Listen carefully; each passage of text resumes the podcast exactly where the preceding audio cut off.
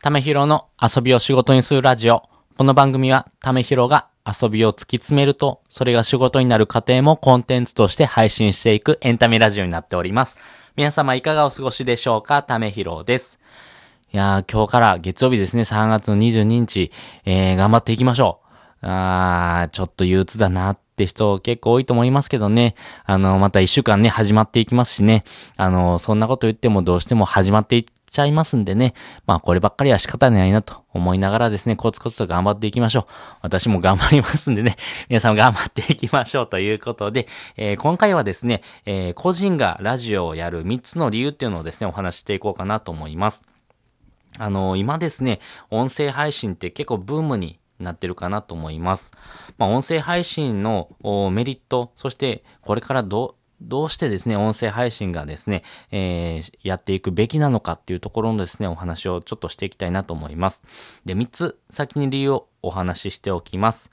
1つ目、まあ、これから伸びる市場である。うん、大事ですね。うん、2つ目、配信コストが少ない。どういうこと？ですね。3つ目、影響力を持てる。この3つかなと思います。えー、それぞれ解説していきます。1つ目です。まあ、これから伸びる市場であるというところですね。あのー、今はですね、あの、音声っていうところが、あのー、世界的に見てもかなり盛り上がってます。というのも、中国、アメリカではですね、この音声配信だけで、えー、生活ができるような人がですね、結構いらっしゃいます。あの、海外の方だと、だいたい音声配信されてる方って、えっ、ー、と、28%とか、まあ本当にですね、それぐらいのパーセントの方がですね、音声配信なんかも始められてます。ただ日本はですね、まだまだこれからです。あの、海外のですね、市場が、やってくるのがだいたい5年から10年ぐらいのですね、えー、タイムログがありますんで、まあ、それぐらいのですね、えー、時間が遅れて日本にやってくるっていうふうに言われてますんで、あの、このな、波がですね、日本にもやってくるかなと思います。で、特にですね、まあコロナ禍において、よりその流れが加速してますんで、もう少し早い段階で、日本にもこの音声配信というところの市場がですね、ぐっと伸びる、えー、要因に入ってくるかなと思います。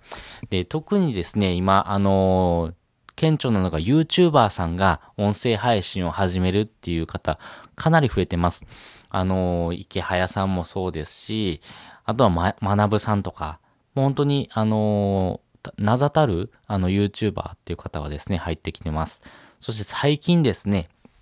えっ、ー、と、まあ、中田さんですよね。えー、中田さんも、YouTube をやめて、YouTube 大学ですね。やめて、えー、まあ、音声配信の方にちょっと切り替えるというような形ですね。えー、音声がちょっとね、かなり盛り上がってるというところもありますんでね。あの、オリエンタルラジオの中田さんとかは、音声をですね、どういう風に盛り上げていくのかっていうところもですね、あの、考えられてると思いますしね、これからかなりですね、そういう風な活性化をしていくような市場であるというところが挙げられます。で、二つ目、配信コストが少ない。これがめちゃめちゃ重要です。これどういうことかというと、特に YouTuber とかは、あのー、もう顕著なんですけども、えー、配信する内容を考えます。そして配信する、えー、動画を撮ります。そして配信するために、えー、動画編集をします。サムネイルを作ります。そして、えー、アップします。まあ、こんな形でですね、えー、時間を使いますんで、あの、1日のうち、どうでしょうね、5、6時間ぐらい、えー、1本の動画を上げるためには、必要になってくる人もいると思います。まあ、この尺によってですね、その配信のしやすさっていうところもありますし、編集の度合いっていうのも変わってくるんでしょうけども、やっぱりそれぐらいの時間がかかるというところがあります。なので、一本一本上げるために、結構コストがかかってくるんですね。ただですね、音声配信、えー、非常に低コストです。っていうのも、えー、私なんかで言うと、あ、こういう内容を発信しようかなと思うのが10分ぐらい。そして実際に撮るのが10分ちょっとですね。で、それを配信するっていう形なんで、まあ30分ぐらいあれば、えー、1本のお話をあげることができます。どうですか ?1 日30分で、え、いいってなったら、配信コストめちゃめちゃ少なくないですか？まあそういうところがですね、この音声配信の魅力かなと思いますし、まあこの音声配信、要はですね、えー、30分の時間で、えー、皆さんに役に立てるような内容をですね、お届けできるっていうところがですね、最大のメリットかなと思いますんでね、えー、ぜひですね、この配信コストが少ないという点でですね、えー、これから個人がラジオをやるというところのですね、えー、メリットにですね、どんどん上がってくるかなと思います。で、三つ目、影響力を持てる。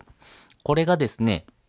あの、結構ポイントで、えー、SNS とかはバズるってことよくありますよね。YouTube とかでも、この動画バズったなってことよくありますよね。耳にしますし、それを見たりしますよね。ただですね、えー、音声配信はバズることはありません。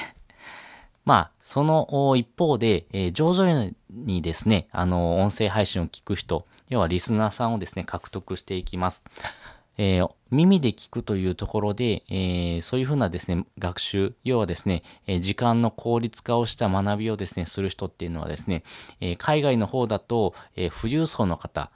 高所得者の方がですね、だいたい47%ぐらいの方がいらっしゃるというふうに言われてますんでね、自分の学びの質をですね、高めていくためには、この音声配信というところをですね、えー、使うという人がかなり増えていきますし、音声配信をする、要はですね、日々音声配信を続けていって、えー、皆様の生活に寄り添うというところですね。皆さんの生活にお邪魔するというスタンスになるんですけども、そういうふうなですね、えー、謙虚な気持ちを持ってですね、えー、ラジオを配信していくと、まあ、あの、日々、自分の中での、この人の耳、馴染みというか、聞き心地というか、まあそういうところがですね、えー、習慣化に変わっていきます。なので、あ、この人の話いいよねっっていうところだけじゃなくて、えー、この人の話し方とか、この人の声いいよねっていうところもですね、一つ音声の特徴になってくるかなと思います。ということで、えー、個人がラジオをやる3つの理由というのをですね、お話ししておきました。まあ、これから伸びる市場である。そして配信コストが少ない。これ結構大事ですね。そして影響力を持てるという形になっていきます。でですね、えー、合わせて聞きたいです。合わせて聞きたいはですね、えー、音声配信の始め方というのをですね、過去に放送しております。まあ、個人がですね、ラジオやった方がいいというのは分かったけど、えー、どうやってやるの？そっからの話になってると思いますんで、ぜひですね、この音声配信の始め方というところからですね、えー、自分自身がですね、音声配信を始めるというところにですね、えステップ、その解説してますんで、えー、ミニ講義かなになりますんで、えー、ぜひそちら聞いてみてください。で、えー、合わせてですね、リンク貼っておくんですけども、私がですね、音声配信の始め方、そしてどういうふうなプラットフォームでやった方がいいのかなっていうところもですね、えー、まとめた記事もですね、ありますんで、そちらも貼っておきますんで、えー、合わせてですね、そちらのブログもですね、読んでもらうと、より、えー、音声配信のことをですね、深く知れるかなと思っております。で、えっ、ー、と、音声配信、まあ、個人が始めるというところのお話しさせてもらったんですけども、こういうやり方でいいのかな。まあ、配信の仕方は分かったけど、このやり方でいいのかな。特に多くの人に聞いてもらうためにはどうしたらいいのかなという時にはですね、えー、声の音声配信のサロンがあります。えー、私が入ってるんですけども、ポッドキャストラボというラボに入ってます。まあ、通称 P ラボというラボになってます。これはですね、ボイシーのパーソナリティをされてます周平さんがですね、えー、立ち上げられたサロンになってます。こちらのサロンにはですね、あの、有名な YouTuber さんとか、本当にあの影響を持ってるような方もですね、在籍されてますんで、非常に学びの質が濃い 内容となってますんでね、えー、そちらのリンクも貼っておきますんで、まあ、この音声配信のですね、サロン興味あるよという方はですね、えー、実際、えー、入会してみてですね、え、そこから、え、一緒に学ぶ、要は、え、学びの質をですね、高めてもらうというところとですね、え、こういう風にした方がいいよというところもですね、え、サロン内で共有してますんで、えー、ぜひですね、その配信の学びの質をですね、上げていくという時にですね、ご活用ください。ということで、本日もお聴きいただきましてありがとうございました。また次回もですね、よかったら聞いてみてください。それじゃあ、またね。